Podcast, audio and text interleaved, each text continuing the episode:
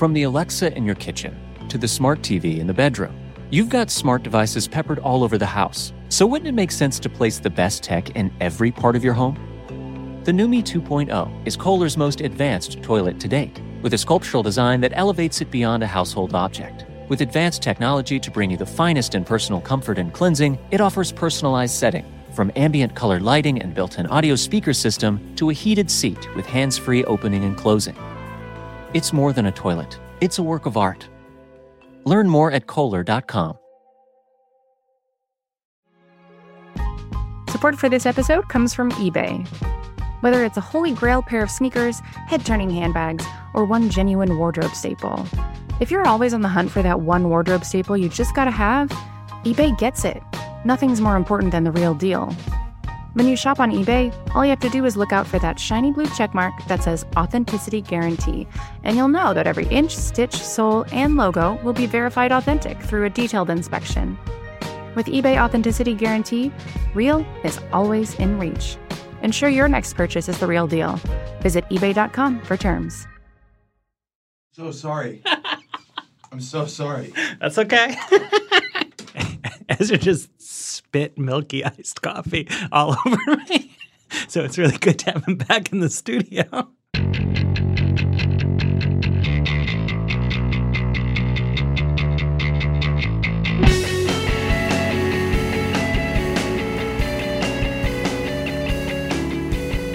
Hello, welcome to another episode of the Weeds on the Vox Media Podcast Network. I'm Matthew Yglesias, joined today by Ezra Klein, who I guess in, in the new format, Ezra's now like a like an expert. Is that right? yeah. On the interview, I'm not I just think, a I panelist I, think today. that's how it works. Ooh, yeah.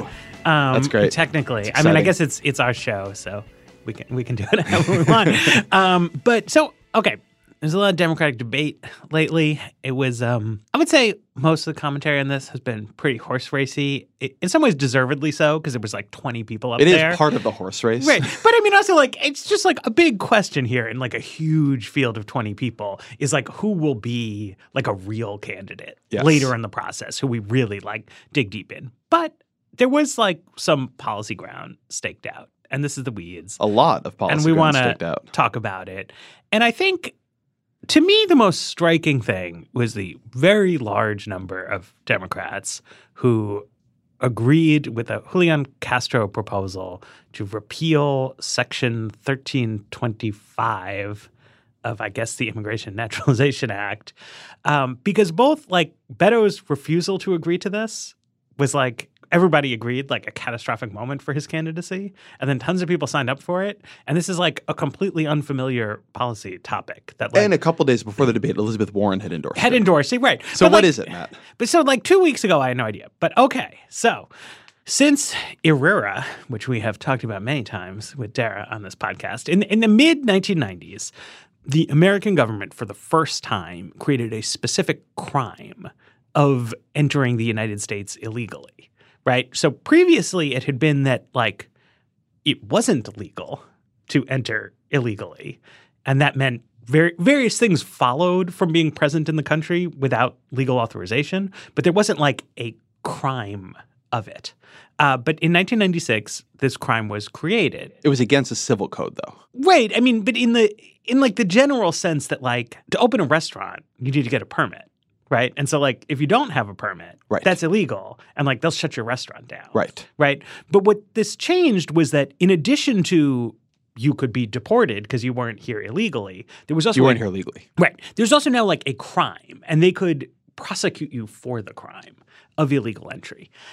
This does not happen in practice an enormous amount, right? Like the standard deportation process is they deport you. They don't like the American government's goal is not to have unauthorized people in American jails, but it is an option that is available to prosecutors.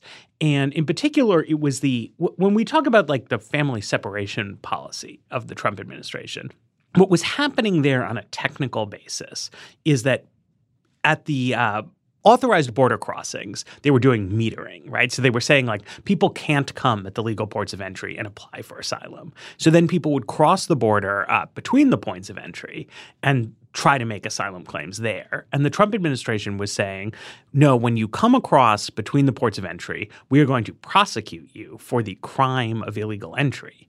And then because you are being prosecuted for a crime, you go to pretrial detention. And then because you're in pretrial detention, we don't normally send children into jail. Right. So you become separated from your parents. And so this has entered the discourse as family separation. And almost everybody agrees that the family separation was horrifying and like the Trump administration backed down from it. So if you were to imagine Democrats standing up there, putting their hands up, being like, do you want to make sure that this family separation never happens again? Right. And all the Democrats held their hands up. Everyone would be like, that is an incredibly banal debate moment. I have rarely seen something so banal as Democrats universally rejecting a Trump administration policy that was so hideously unpopular that Trump himself abandoned it within 36 hours. But- However, reframing it as we are going to decriminalize crossing the border, suddenly it's like a very unfamiliar and like I don't want to say it's unpopular because it's so outlandish that as far as I know nobody has ever pulled it. But like it it doesn't sound good and you're going to be up there with Trump has been saying for years that the democratic position on immigration amounts to open borders. And what Castro proposed and Warren agreed to and then got everybody else to agree to, like it really isn't open And not Borders- everybody, we should say. Yes, but- but, a number of candidates on the two stages. And what's something I noticed in the second debate was that it was there was even less dissension over it than in the first. Like people had watched Beto get his butt handed to him on this and decided not to be in his That's position. what I was shocked by. And, and in particular, like Joe Biden, right? Like Yes. the electability candidate who knows that people on the left are going to complain about him no matter what he does. Right, because like, I mean, like, pe- people on the left don't want Joe Biden to be the nominee because Joe Biden is like not a diehard left winger. I had expected him to like spend 12 hours prepping on this so that unlike Beto, Yes. he could make a, a defense of the position. He could say, Here, here's what my Joe Biden mind meld. I was waiting for it to be like, listen, I care about the interests of millions of long settled, undocumented people in the United States. Me and Barack, like, we fought for comprehensive immigration reform. We fought to prioritize criminals. We fought for DACA. We fought for DAPA. Like, this is like hard work, but it's incredibly important. And we've been driving at it for years. And I think it would be incredibly irresponsible to the interests of those people to like completely derail this quest in favor of a like I'll go a step unpopular and further than this. obscure. I thought Bernie Sanders, who has the credibility on the left sometimes to not go where other candidates on the left go, might do the same thing. I mean, I've talked to Sanders about open borders, and he he's he's a borders guy. Bernie Sanders has during his career looked at immigration with some skepticism, feels it really cuts the wages of native-born workers, Bernie feels open borders is a Koch brothers plot.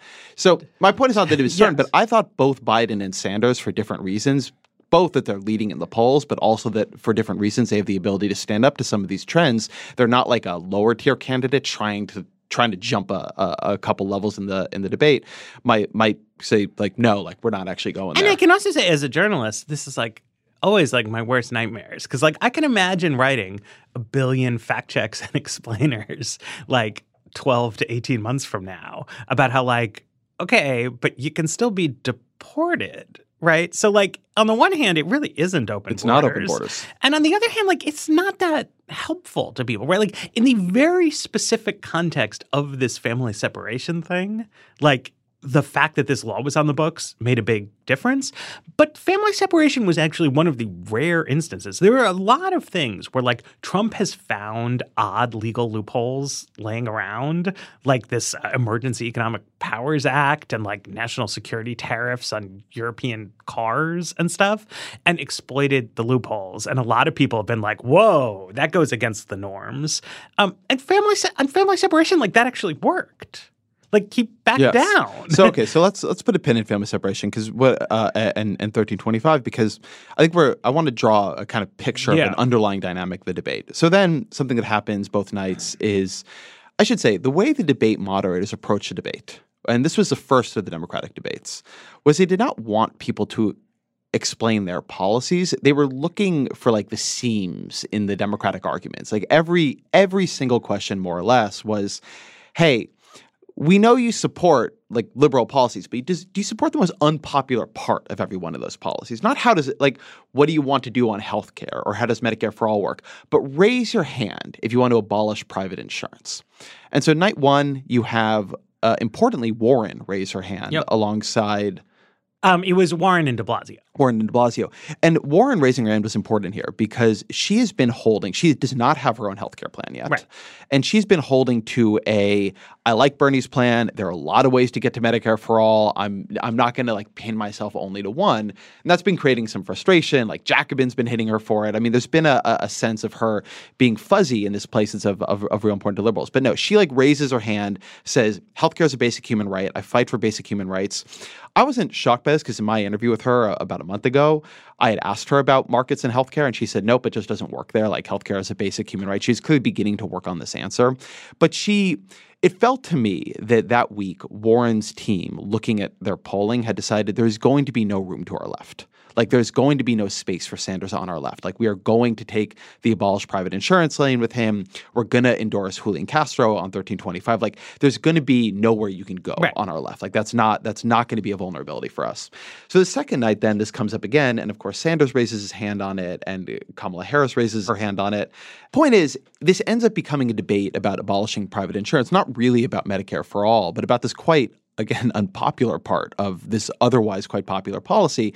But then it gets taken a couple in a couple other directions. There's another one of these raise your hands if questions, which is healthcare for undocumented immigrants. Right. Which this is something Barack Obama very specifically wrote out of the Affordable Care Act. Um, then there was that whole thing where Joe Wilson yelled during the, Yeah, the you healthcare speech, "You lie," and, and and there's been efforts on this. California's been looking for an Obamacare waiver for a, a couple of years to try to uh, add undocumented immigrants to their plan. But every Democrat on the stage raises their hand on this, and I want to say, for the record, I think this is obviously good policy. I think that, and Buttigieg in particular, by the way, tried to walk a line on it where he says, look, it doesn't, he basically said, it doesn't mean they get subsidies, but of course they can buy in.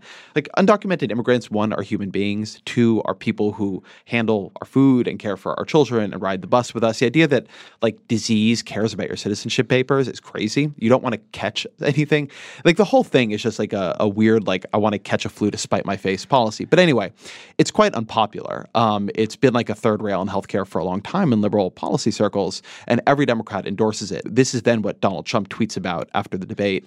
And then there's a moment where Bernie Sanders says, and just to be clear, Medicare for all will, of course, pay for, for abortions, which again, I think is reasonable and, and actually good policy. It's what you see in other countries.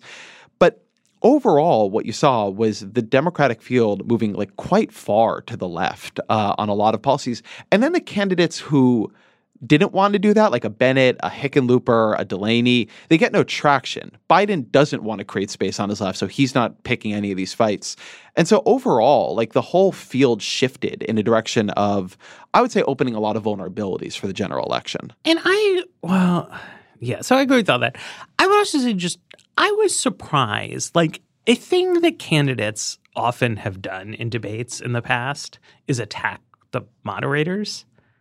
And I was surprised that you didn't see that there, right? Because I, I understand what the moderators are doing, right? Like we we are media personalities. Um, I have been known to like try to create entertainment in a discussion of politics, right? And so, like, essentially, what they were doing for four hours across two nights was a series of like shit tests for Democrats running for president, right? Like, they were not trying to explore the Yes. nuances of Medicare for all. They were like very deliberately saying, okay, I am going to take the most unfavorable framings Yep.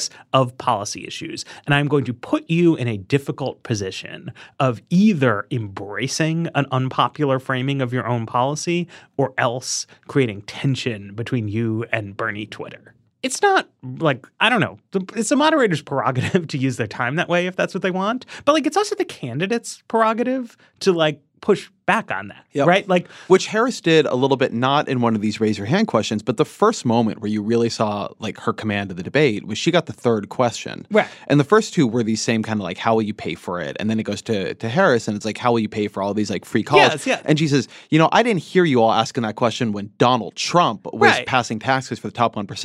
And it may not literally be true that MSNBC wasn't asking that question at Right. that time, but it was a very effective rhetorical But like you move. could have said, right, in the second night, Harris could have said very genuinely, you know, I I watched last night's debate. I watched one hour of the debate. Then I watched a second hour of the debate. And then I watched one hour of this debate. I watched you guys ask no questions about what we are going to do to help millions of Americans who don't have health insurance. I watched you ask no questions about what you are going to do for millions of Americans who want to afford prescription drugs. No questions about what you want to do for senior citizens who struggle with Medicare gaps, right? I would like to tell people what I am going to do about all of that. What I am going to do about all of that is create a Medicare for all plan. The Medicare for All plan is going to have no premiums. It's going to have no deductibles. It's going to have no cost sharing. And like, yes, it is true that because you are going to be able to see any doctor in America with no deductible and no cost sharing, you are not going to buy a secondary private insurance plan. To me, that is common sense. The way you phrased it is obviously designed to make me look bad. I get it, like all's fair in love and war, but like honestly, I think what's important here is the millions of Americans who are struggling to afford health insurance, right? Like the the immigration stuff like is a little different, but like on, on healthcare, like healthcare is an important topic, right? Well, like, this in general, people, one thing about a this, lot about it. Well, one thing to be like media critic for a minute is that I think this made for a debate that was quite hard to follow for people because the narrator, the moderators were looking for narrow questions that would create these this kind of conflict.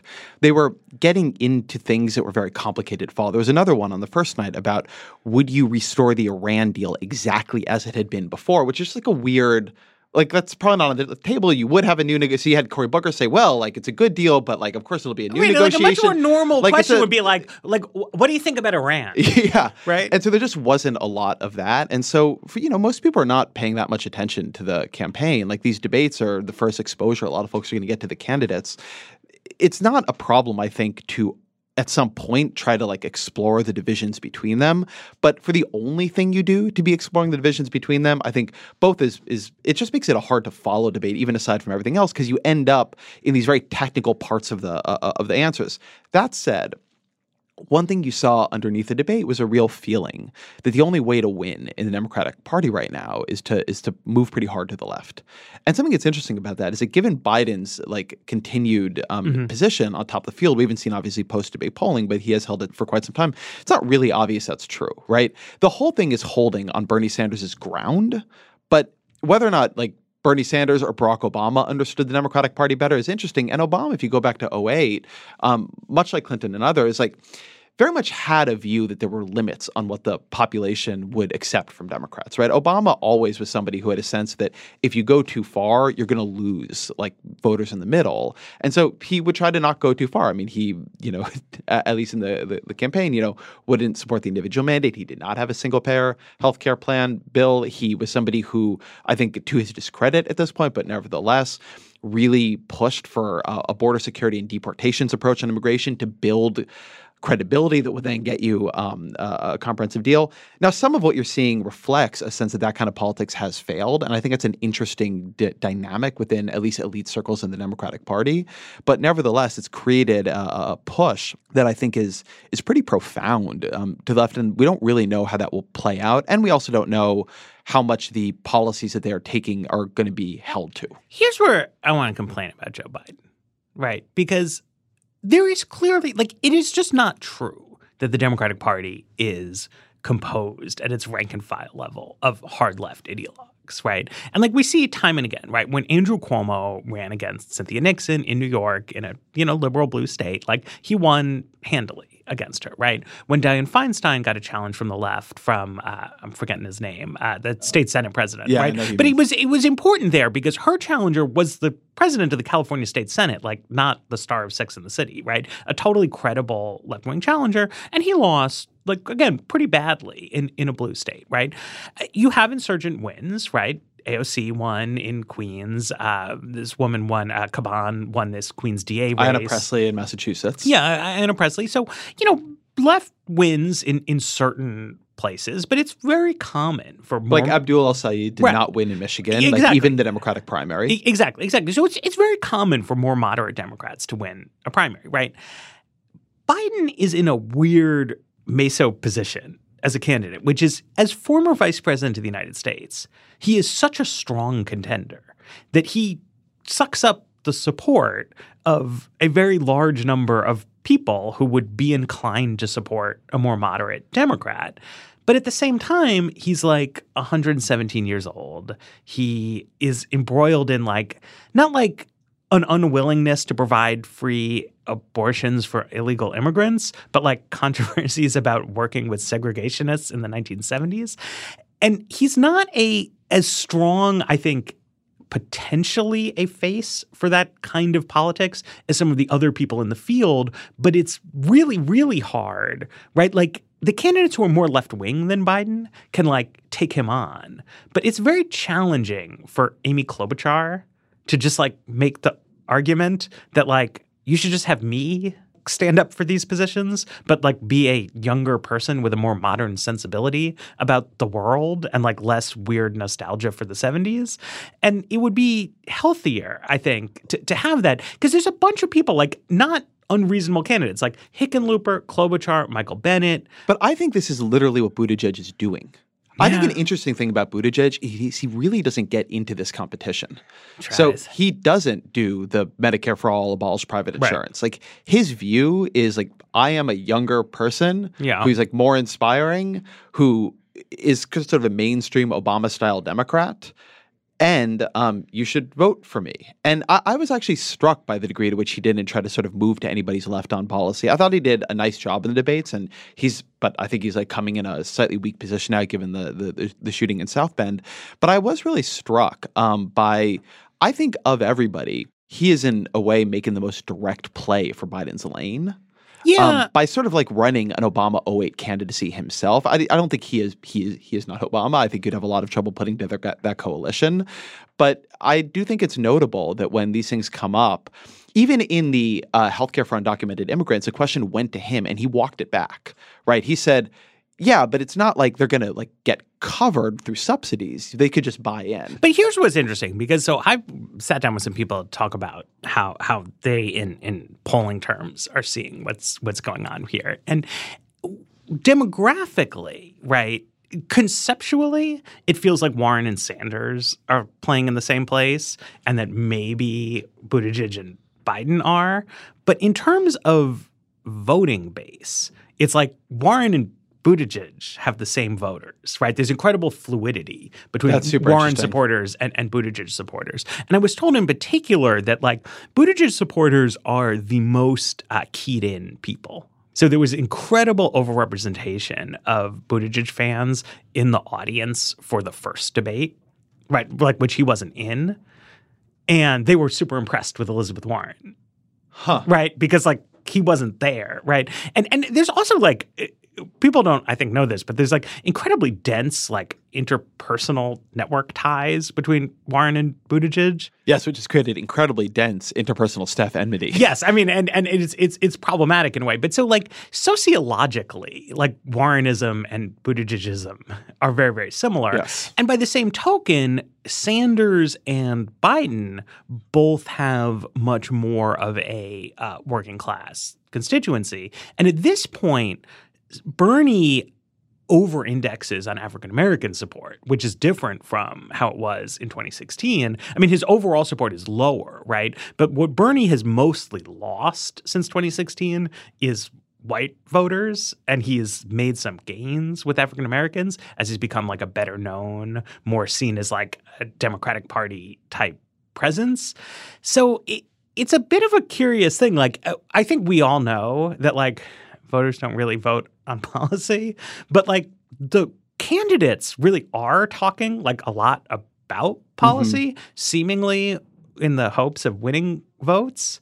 That that in itself like is like it's its own strange dynamic because I'm not really sure what anyone is accomplishing out there. And it's it's striking to me too like how many issues have gone off the stage in a kind of odd way. Like almost nobody like talked about how like Donald Trump is a bad president or But wait, let's let's take a Yeah. break and then come back and talk about this in a slightly more like rigorous way. okay. Support for the Weeds comes from Not Another Politics podcast from the Harris School of Public Policy. Trying to keep up with the political news cycle in 2023 can sometimes feel like staring into a black hole of information, where hundreds of thousands of opinions and facts get sucked in and distorted. We know it's a lot, even if you're listening to The Weeds every week. You all know, in order for the average person to stay capital I informed, it can help to find and listen to sources who are working to cut through the noise and offer perspectives that go beyond the headlines. Not Another Politics podcast tries to do just that. It was launched and produced by the University of Chicago Harris School of Public Policy. It's not a pundits and politicians podcast. Rather, it takes a research and data approach to analyzing hot button issues. They cover a wide variety of topics in their episodes, but here are just a few that you can listen to right now. Whether or not ousting incumbents improves the economy, the extent to which white Americans favor white politicians, and what happens when Fox News viewers tune into CNN instead for a month. You can listen and subscribe today at harris.uchicago.edu slash NAP. That's N-A-P-P. Support for the weeds comes from Burrow. I love hosting people, so I know that having family or friends stay the night might seem like a great idea until you find yourself scrambling for extra cushions. Or worse, scrounging up an air mattress only to realize it has a hole in it. Well, you won't need to worry about any of that with Burrow's new Shift Sleeper Sofa. Burrow's new Shift Sleeper Sofa can make your guests feel at home. It's an everyday sofa that easily converts into a queen size bed that they say comfortably sleeps two people. The Shift Sleeper Sofa has layers of memory foam, therapeutic comfort foam, and a supportive core foam to provide an amazing night's sleep for your guests. And like all of Burrow's furniture, it's a breeze to get in your home with a painless online shopping experience and free shipping to your door. You can check out Burrow's new Shift Sleeper Sofa and all their furniture at burrow.com slash weeds and get 15% off your Burrow order when you do. That's burrow.com slash weeds for 15% off your Burrow purchase. burrow.com slash weeds. I think we should just go through some of the candidates on their own and, and just talk about sort of what they did in the debate, probably some of the, the top tier ones. And I want to Yeah. start here with Kamala Harris, who is far and away, I think, the breakout star from the debates. Yeah.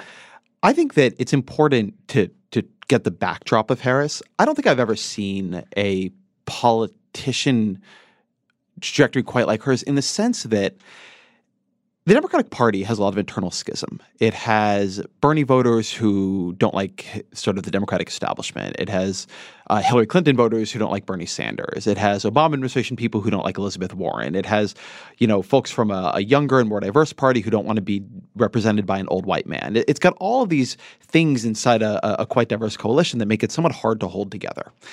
And the thing about Harris has been she's quite new on the national scene.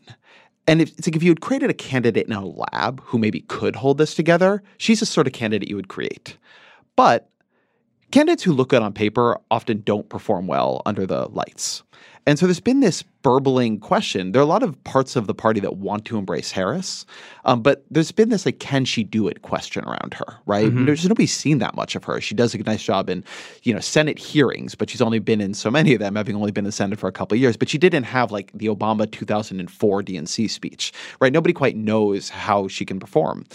And in this debate, like she just walked in and owned it. Yeah, and, she's a killer. and she, in particular, did something I think really sharp, which is she walked in and she took apart Joe Biden.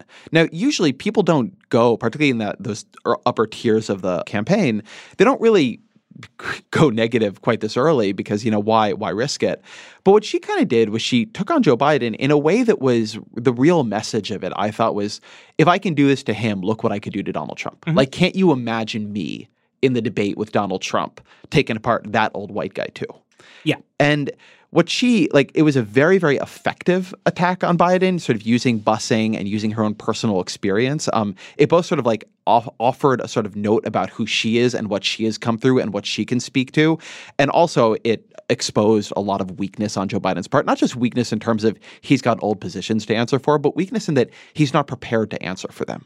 Right. What she also exposed was just a preparatory and performative weakness on Biden's part. We'll see if it matters in the polls. Oftentimes these things don't matter as much as you think they will. But in terms of sort of like elite, like how is Joe Biden going to Yep, perform? yep. Is his age going to show? Like, you know, is he going to be able to kind of knock this stuff back? He took a lot of questions that were there and opened them quite a bit further. And so what you have right now is I think a lot of candidates who clearly could represent a faction of the party, but Harris has always been like the part, like the candidate you would imagine being a party decides candidate, the the candidate that a lot of different groups could agree on. If only she could show them that she could bear that weight. I- and she began showing that she could bear that weight, I think. I agree with all that. I just to issue a note of dissent in a day where I think most of the coverage is like extremely pro Kamala.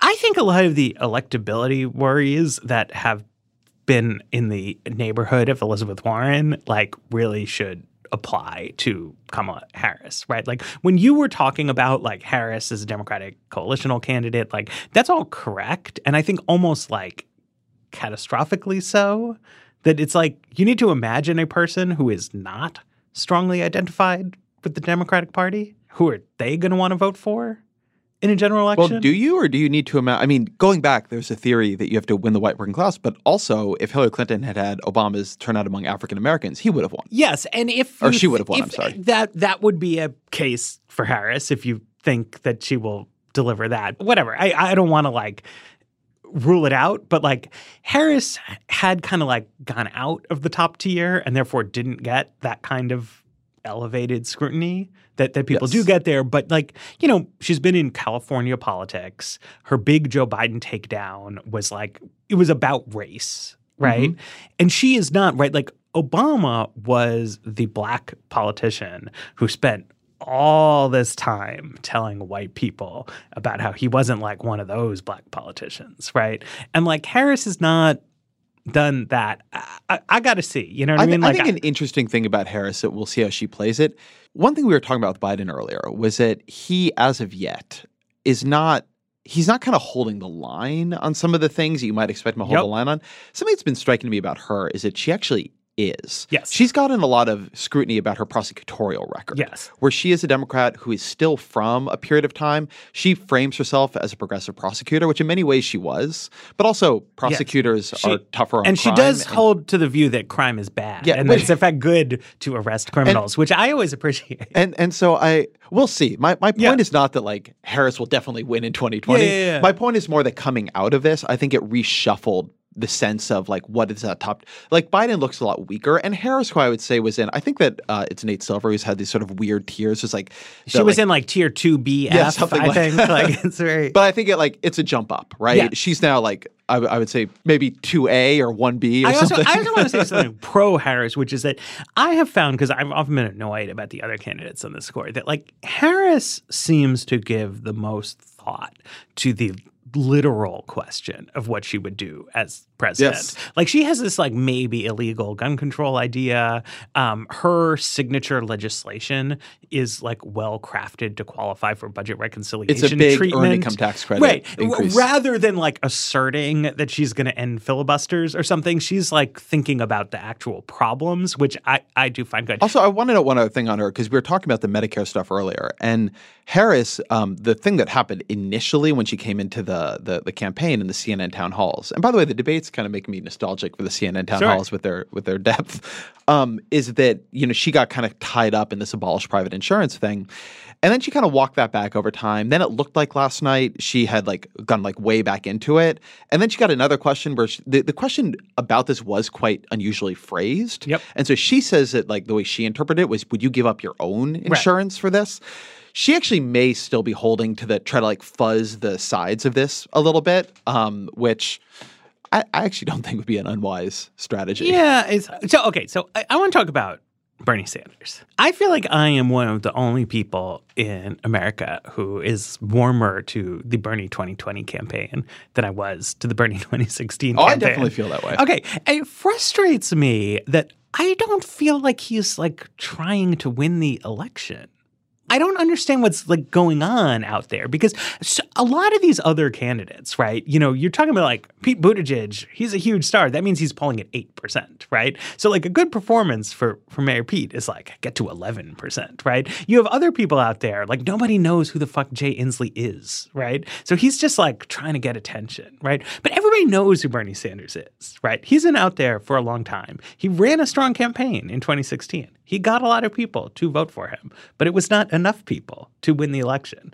So now what he has to do is like not literally repeat himself time and again, but like address arguments that are relevant to voters in 2020 who are not currently supporting him. And like, I would love to hear him say explicitly for example, that like one good thing about Bernie Sanders is that yes, it is true that some of his economic policy ideas the media finds kooky, but one nice thing about that is it means that with Bernie Sanders, you get a debate about the concrete material interests of the American people rather than about like Donald Trump's like racist circus. He kind of said that, I would say. I, I just like I, he, I, I, he gave an answer on the on the debate field where he just said, "Yeah, the way we win against Donald Trump is we expose him for a fraud on economics in a way that has not been done yet." I think the difficulty Bernie Sanders had up there last night, and I'll say, like you, I'm much warmer to him, but but on concrete things. One, I think in 2016, Bernie Sanders is actually a politician I've always liked. I've covered him for a long time. Like like I think you like I have a reputation of being hard on him, and I'm I try to be tough on candidates' um, plans when they're uh, a, a little wan. But I've always liked him as a politician because he's always said a lot of interesting things. Mm-hmm. And as a presidential candidate, then you have this sort of like different level of scrutiny. Like, right. how do you run your policy sure, process? Sure. What kind of staff do you attract? Since 2016, he's pulled in a lot of really strong staff. Mm-hmm. He's really stepped up his game on foreign policy right. in a way that I actually think separates him from the rest of the field in an important way. Yes. And he's like tightened a lot of the policies that he was running on. So I think there's a lot to be said there.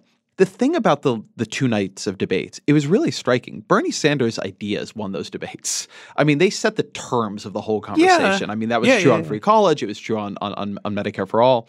The way Bernie Sanders distinguishes himself and distinguished himself in 2016 was that he's the only guy who supports these like kooky left wing ideas. But now that they're not kooky left wing ideas, now that every candidate has either adopted them or has adopted some kind of like weaponized counterattack, it's much harder for him to distinguish himself. So he's actually left like trying to stand out on on style and approach and like calls for political revolution. And he just had a lot more trouble um, having already set the terms of the debate he had like for his ideas, he had trouble resetting it for him. It's like oftentimes it seemed like Kamala Harris was winning a debate over Bernie Sanders' ideas with Bernie Sanders like standing over there on the stage. Or the same thing was true in, in different with Elizabeth Warren. The, the, foreign policy piece though is important because like unlike all this other stuff they talk about, like this is what the president actually but he does. nailed Joe Biden on that. I yeah, thought. no, no, no. Like, that, that was, his good. best moment of the debate by yes. far. Yes, no, no, no. I agree with that. And it's weird that this like Biden takedown happened over this like somewhat obscure 1970s busing incident because like the foreign policy to me seems like Joe Biden's um like on the merits. Like this is what gives me pause about Joe Biden, which is that like I covered not like prehistoric Joe Biden, but like modern day Joe Biden, Vice President Joe Biden, Chairman of the Senate Foreign Relations Committee Joe Biden. And, you know, like, he, like he's a nice guy, he's smart, he knows a lot of world leaders. But uh, when questions would arise that prominent Democrats disagreed about, right? Like more often than not, Joe Biden was on the wrong side of that disagreement. Like the Nancy Pelosi chaired the Intelligence Committee and Joe Biden chaired the Foreign Relations Committee. Nancy Pelosi, as a chair of a relevant committee, decided that George W. Bush was on the wrong track. Joe Biden decided he was on the right track, right? Biden came out with this plan at some point that like the only possible solution was to partition Iraq, right? And like that wasn't right. Um, Biden Biden was right, I think, inside the Obama administration's debate about the Afghanistan yes, surge. It's that. not like a cartoon who's like like blundering at every step of the way. So like he was right on that one, but I think he was for the Libya intervention, which which I, I don't agree with. He was against, if I remember the, the um, Bin Laden the Bin raid. Laden raid. right. So like I don't know. he was man. also inside internal Obama administration. This is all foreign policy, but he was against doing Obamacare, Right. at least at that scale. So, like, I have no idea whether Cory Booker would make good foreign policy decisions under pressure. I've never heard him address the topic, but like, we Biden has like an extensive track record of this, and like, it's worse than coin flipping. But- and I don't. That's But not the other piece, his answer on this. So he got this question from Rachel Maddow, basically, having been on the wrong side of, Mm-hmm. Right. of Iraq, why should we trust your foreign policy views? His answer to me was his by far worst moment of the debate. I don't know that it will be his most damaging, but it was the one that revealed the most weakness. Right, it didn't so, make any sense. So first, it didn't make any sense. He had to know this was coming. Like this is the obvious question to ask Joe Biden. Um, it's also come up before, right? like it come it came up in 2008. It's come up since then. What he said was he kind of like hitched a little bit at the beginning. It was hard to like follow. But what he then said was after George W. Bush like abused the power I gave him or helped to give him, um, I was elected with Obama. And Obama turned to me and he said, Joe, you need to pull the troops out of Iraq. And then I pulled them, including my son, 150,000 troops out of Iraq. And so a few things on this. One, this thing that Biden is doing, which I, I do get the politics of, where it's like the way the Obama administration worked was Obama had a thing you want to do. He's like, Joe, you do it. And then every time Joe just like personally like drove everybody. That's not true. Like that's not how any of this worked. But the second thing is, the theory of the Joe Biden candidacy is that he is a successor to Obama's presidency. And to be that successor, the thing that you want to do is be the person on the stage who reflects Obama's thinking best, right? Like it, you had Obama as president, you would like to have him as, as president again. Like Joe Biden is your next best thing. Mm-hmm. Joe Biden's not doing that. He didn't give an answer that said, you know, I think Barack Obama was right about this and I was wrong. And what I learned from that is that, you know, blah, blah, blah, blah, whatever it might have been, it's a theory of foreign policy and a theory of measuring intervention in, in, in, in other countries. He's not running as Obama too. He's running with Obama as a shield. He's not the guy on the stage who sounds like Barack Obama. That's probably Pete Buttigieg or something. It's maybe in some ways Kamala Harris. Like he's running as the guy who like hides behind Barack Obama. And that's subtly different. Like for a little uh, uh, you hear it the first four times you're like, yeah, that's smart. Like Joe Biden is like defending Obama or like mentioning that he worked with Obama and then you realize that at no point is he actually really echoing Obama. He's just sort of using it as a, a protective device. And I don't think that's going to wear well. Like, he actually either needs a good argument of his own or he needs Obama's good arguments. But this thing where he's like, my bad arguments don't matter because I served behind somebody. Like, that's a really good case for electing Barack Obama, but it's not a very good case for electing Joe Biden. Well, and I do think I, I will be interested to see whether anybody ever puts this point more squarely. Because, like, I, I've talked to a number of older working class people, Democrats like Joe Biden, and they always cite this like Obama thing. And and I feel like it reflects on their part a not super attentive person's understanding of what the role of vice president is. Right. And so like Biden was a ticket balancing pick. Yes. Right. Now, like Obama, He's a foil. Oh, Obama likes Joe Biden. Obama's team respects Joe Biden. They think he made valuable contributions to their team, but it was a complementary pieces selection, like deliberately, right? It was an effort to show that like Barack Obama is not alarmingly woke. That like he will hang out with this like gaff prone older white guy from Pennsylvania, right? Like it, it wasn't like here's my double. Right. It Like- wasn't a Clinton Al Gore pick. Right. It wasn't if you love Barack Obama, you will also love Joe Biden. It was actually if you have serious doubts about Barack Obama, you will find Joe Biden reassuring. Yes. And it worked. Like it was a good pick. Like it was, it made the Obama ticket stronger and it arguably made the Obama administration stronger. But what is not true is that if you are a Barack Obama superfan, you should draw from that the conclusion that like Joe Biden is the next best thing. It's like it's it's literally the opposite of that, right? It's that like you wouldn't run an Obama Booker ticket because that would be pointless. And this is why in 2016, the Obama world did not co- cohere around Biden. I mean, I did reporting on this, and it's always frustrating I didn't get to use a piece because Biden like firmly dropped out before Right. I could publish. But I had talked to a bunch of people in Obama world to ask, why isn't there any support behind Joe Biden? Like, why don't I like Hillary Clinton is not that strong? Like, why don't I hear anybody sort of pushing him in or just anything? Like, he's a well liked vice president. Like, what what what happened there? And what I heard kind of again and again was we love Joe Biden. Like Joe's great. But the thing is, you don't really want him running the meetings. Mhm. You want him in the meetings. Yeah. But if you like Obama's cool, technocratic, managerially disciplined style, super empirical, that's just not how Biden operates. And so people who were attracted to Obama were not then naturally attracted to the idea of Joe Biden being president. They really like Joe Biden, but to your point, he's a foil, and he's not just a foil in his public image. He's a foil in how he operates. He's a foil in how he makes decisions. He's a foil in how he runs a meeting. Obama's like disciplined and things end on time, like Joe Biden's endless bull sessions. Like it went pretty deep. And so now I think there's a little bit more both for some views about electability and some views, you know, something about uh, the kind of Sanders and some even Warren like fights with the Obama world is that a lot of people who are around Obama and like have now paid their dues in the Democratic Party and want like that next position in the White House. If Sanders and to a lesser but still very real potential extent Warren get the get the nod, they don't get it. And so I think there actually is a little bit more circling around Joe Biden because like that's more restoration. Although again, somebody like Kamala Harris could interrupt that. But there isn't a circling around him in the sense of, look, I served with Barack Obama, like this is the next best thing. Like that's not the argument. Right. Can we talk Let- about Elizabeth Warren? Well, let's take another break. Okay. And then do it. We all need an upgrade every once in a while, whether it's that outdated car in your garage or that cell phone that you bought over three years ago. It's good to have the best technology around. And great news, because now you can have the most advanced technology in the privacy of your own home. The Numi 2.0 is Kohler's most advanced toilet to date, with a sculptural design that elevates it beyond a household object. The smart toilet combines unmatched aesthetics with cutting edge technology to bring you the finest in personal comfort and cleansing. It offers personalized settings that let you fine tune every option to your exact preferences. From ambient colored lighting and a built in audio speaker system to the heated seat with hands free opening and closing. Plus, the Numi 2.0 comes equipped with Power Saver mode for energy efficiency and emergency flush for power outages, so you don't have to worry about wasted energy. Connecting you to an oasis of cleanliness and comfort, the Numi 2.0 can revolutionize your bathroom, making it more than a toilet. It's a work of art.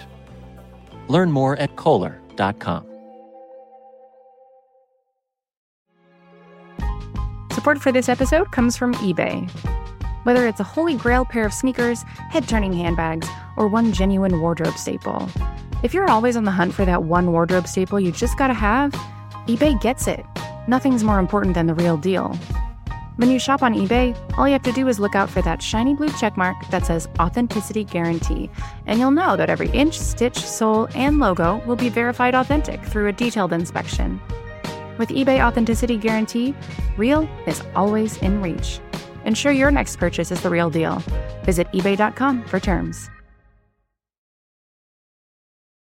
So night one, it just it had a lot less electricity because it didn't have all of these like you know top tier players. But but Warren was really the like the the, the candidate everything revolved on. Yep. I'm curious what your impressions were. You know, I thought that like Warren has been on the rise, and then I thought Warren delivered like a very poised, very competent, like skillful performance. I know some people are wigged out by her endorsing of the healthcare thing, but I thought that like tactically, it's 100% correct for her to not get into a fight with Bernie Sanders' people about this. She is clearly she uh, she is not actually appealing to Bernie Sanders' voters, but I think she is trying to appeal to Bernie Sanders. She is looking forward to a potential future scenario in which she gets ahead of him in the polls and he drops out and endorses her, which from a like issues standpoint would advance his kind of policy topics.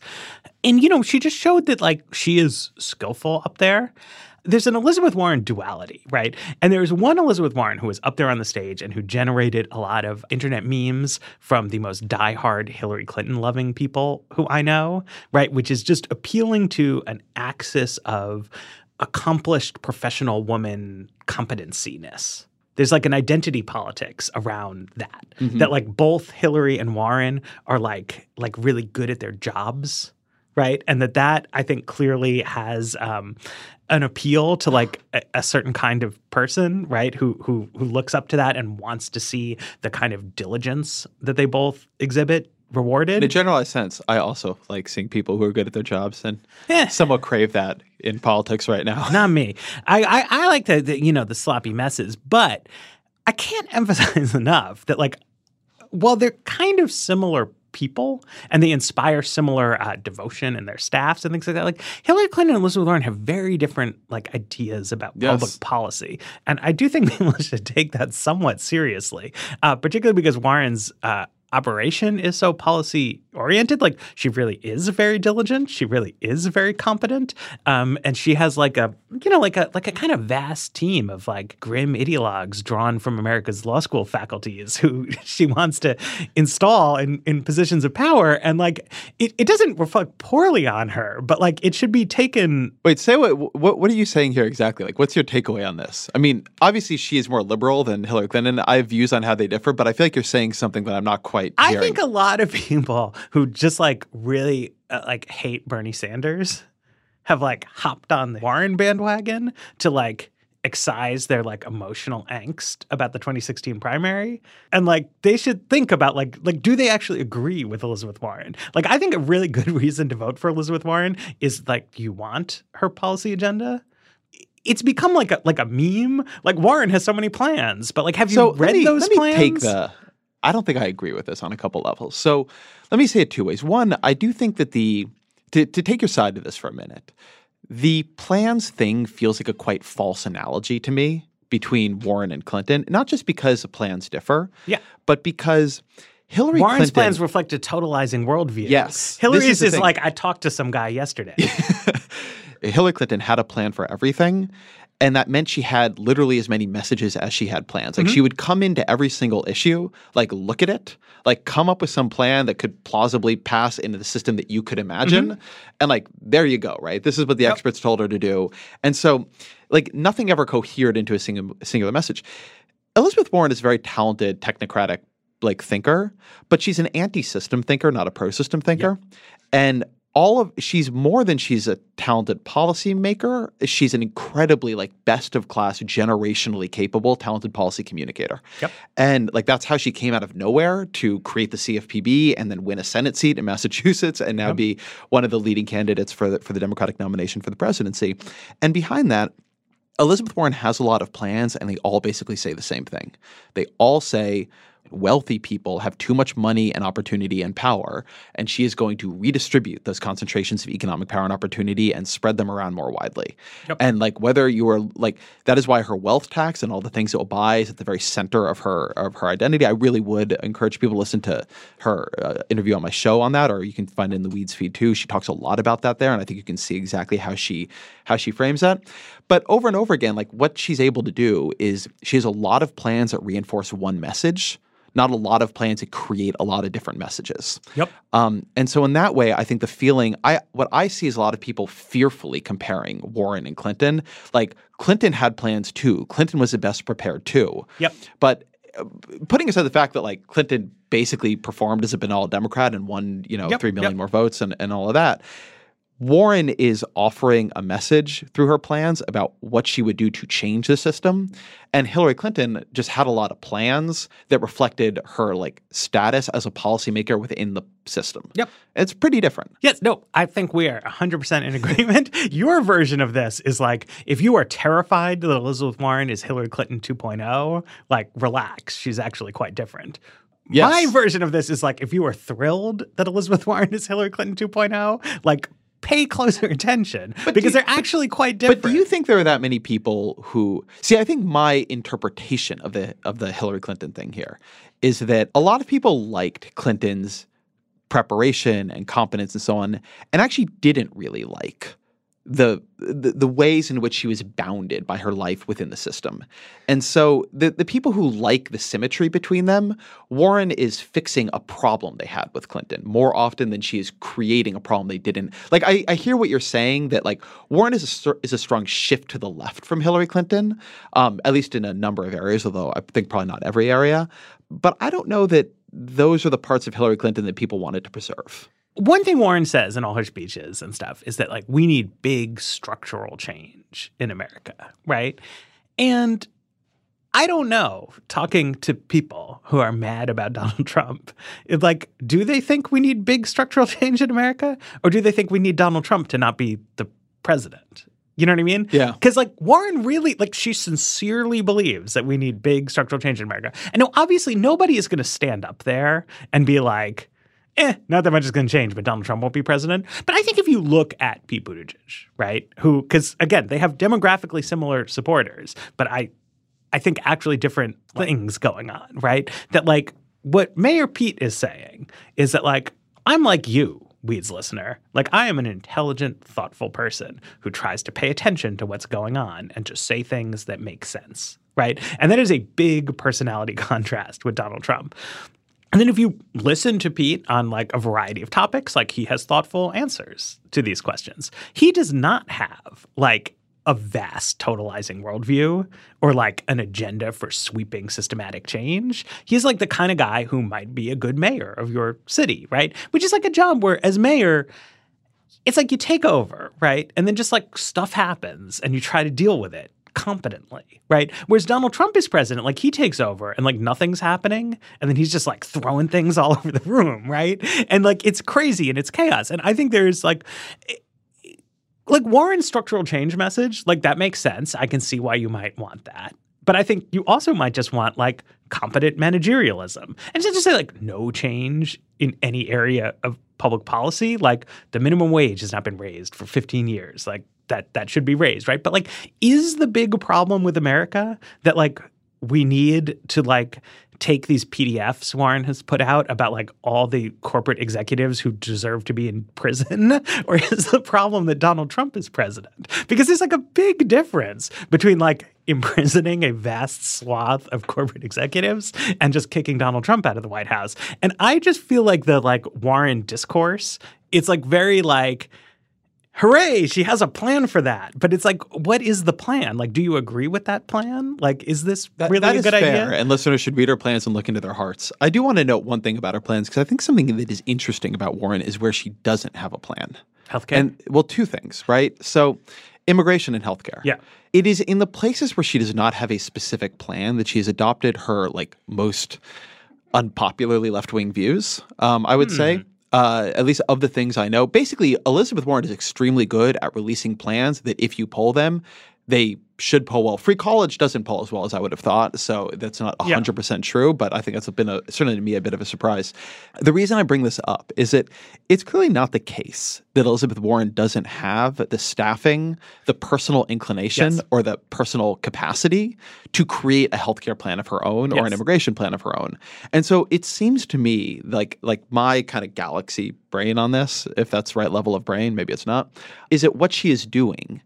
Is it in endorsing other people's ideas here? She's not leaving any room for them to get around her. Because like Bernie Sanders can't say like the big difference between me and Elizabeth Warren is healthcare. Because like Elizabeth yes, I think if, if she wins, if then she wins, write then the she's going to have the Elizabeth Warren healthcare plan or the Elizabeth Warren immigration plan, where maybe it doesn't have Section 1325, but it replaces Section 1325 with another section that does something else. So that's not literally decriminalizing border crossing, but it is changing how it is.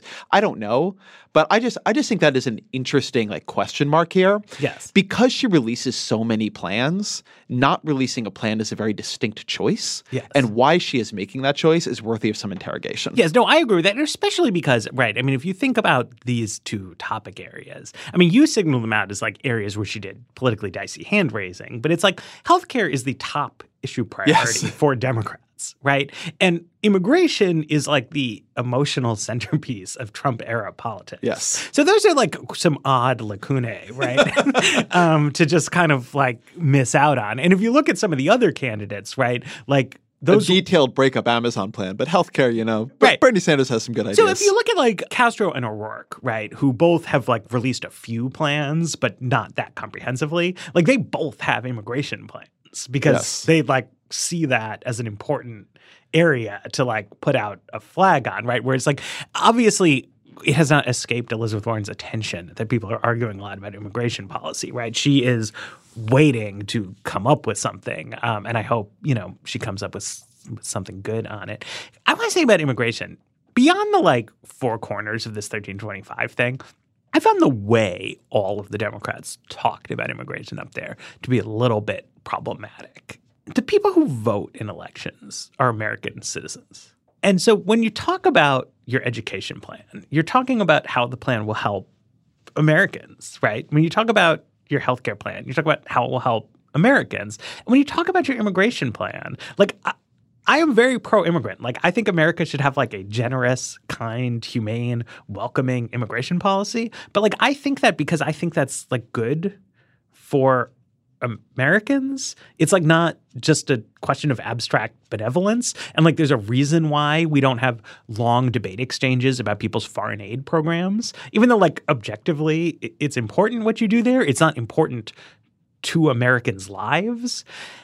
And like you have to get there on immigration. Like I, this is not an area of political strength for Democrats. You know what I mean? Like it's true that like Trump's most extreme immigration antics are not popular, but like you don't want to go to the American people with like Donald Trump wants to put America first and Democrats want to put Honduran asylum seekers first. Like you need to think about what you're trying to do and why it's good and like explain that. The 1325 was like a like a signpost of that, right? That like when people were embracing this, they didn't say I want to decriminalize border crossing because and then like give me some reason why it would make my life better, right? Maybe it's a huge drag on the judicial Well, let- system's let me- resources. Like but like come up with something. So this is the this is like my totalizing worldview of how politics works. But you were saying earlier that this debate is full of a lot of policy position taking, mm-hmm. and yet people don't care that much about policy. At least not a lot of the distinctions between it. What they do care a lot about is identity. And a lot of the policies that people are taking in this debate are about establishing an identity of some kind or another. And in the Democratic Party right now, being pro immigrant mm-hmm. is a very important part of the Democratic identity. And Donald Trump has made it a much more central part of the Democratic identity. And so showing that you will take risk and fire on this is a way of establishing like the strength of that identity. Similarly with the Medicare for all stuff, one thing you don't really hear that much in the whole Medicare for all debate is a debate over well why? Like what like you could just lower payment rates for everybody to medicare levels. Private insurers like if you talk to healthcare wonks are just like not the biggest deal in the system one way or the other. Like payment rates are much more important and you have national health systems that do have private insurers and national health systems that don't and you can do it all kinds of different ways. But it's an identity thing right? Like i'm somebody who believes. I'm somebody who um, is against. And it's like who are your enemies? What is your group and so, a lot of the things happening in the debate, it seems to me, and this is particularly true on immigration, which is a very deep question of national identity and like, what does it mean to be an American? What does it mean to be a liberal? To your point, they're having a debate that seems curiously disconnected from Americans' material interests. But this is constantly like the left wing refrain, like why are these debates so disconnected from people's material interests? And it's because people primarily like they they very heavily participate in politics in terms of identity and group status. And these debates are, are are keying in on those motivations more than they are like a serious discussion of like who has the best policy and taking an empirical look at this and given the implementation difficulties, like what will this do for the country? And like I put a little bit of that on the moderators and the way debates are structured. They're not built to like have that conversation. But but nevertheless, there's a kind of position taking here that is very much about democratic and liberal identities. And just right now, and I think this is also a nature of an unsettled field and a very big field, there is very little thought about the general election. Right. And I think people are just planning to like Right. you know, we'll but, it, but I mean, it's it's precisely because people vote more on identity than on policy that like this way of talking about immigration worries me. Yeah. Because like I, I agree that. I think there's like a lot of different approaches to immigration that like can fly with the American public, but that to the typical person, what is non-negotiable is that like your concern Yes. as a government has to be with Americans. Yes. Right. And there's like that could be a million things. And like who's ever heard of section 1320? You know, like like you you could do different things. And, and but yes, I like they are very keyed in on this. What's interesting to me is that we did not see much talk about trade. Right? Because trade is actually an issue in which like Democrats in good standing have like serious like directional disagreements, right? Like they can nitpick each other's healthcare plans like until, you know, the, the cows come home, but they're all sort of saying the same thing about healthcare, which is like the government should be more involved and do more to regulate prices and do more to subsidize people's care. Um, like there are Democrats who believe that uh, free trade is really good, that abandoning the Trans Pacific Partnership was a mistake, that we should go forward with a TTIP with Europe. And there are Democrats who believe that like NAFTA was a huge error, that letting China into the WTO was a huge error, and that Donald Trump has been like a like a trade policy faker. And, you know, so I have heard the speeches from Warren and Sanders on one side of that debate. I've heard um, uh, more pro trade sentiments from O'Rourke and from, from Joe Biden, but it was not like brought in to the debate at all. Even though this is a, a subject where there's like not like a not like I'm trying to annoy you by making you pick fights with each other, but where they have like really like sincere directional disagreement about the trajectory of national policy and where it touches on some of these same identity type issues, right? Like one of the theories of Sanders and Warren and like going back before them, like of Dick Gephardt, right? Like like one idea Democrats have had is that they should use protectionist trade policy to key in on nationalistic sentiments that Republicans that like George W. Bush used to promote like hawkish foreign policy, right? And then another idea is that like no, like Democrats should promote like cosmopolitanism as an economic development strategy for the United States, right? And so it's like it's going to appeal to different kinds of people and it has pretty substantial implications, right? Like this is like one of the big ways Trump has turned politics a little bit sideways. And it was strange to me to not really discuss it at all. Thankfully, we have a thousand more debates. the dream. The dream. All right. Well, thanks to everybody out there for listening. Uh, thanks to Ezra. Uh, thanks to um, Jackson Bierfeld and our producer, Jeffrey Geld. And the Weeds will be back on Tuesday.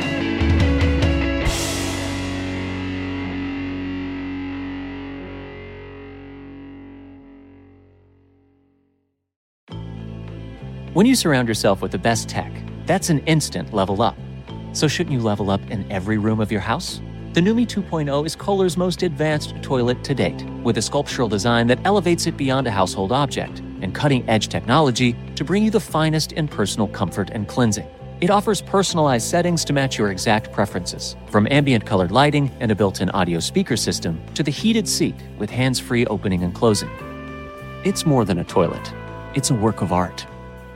Learn more at Kohler.com. Support for this episode has come from eBay. You know real when you feel it. And with eBay Authenticity Guarantee, you don't have to wonder. You know that every inch, stitch, sole, and logo will be checked by experts and verified authentic. Maybe it's a designer handbag, sneakers that pop, jewelry that shines as bright as you do. With eBay Authenticity Guarantee, you can trust that feeling of real is always in reach. Ensure your next purchase is the real deal Visit eBay.com for terms.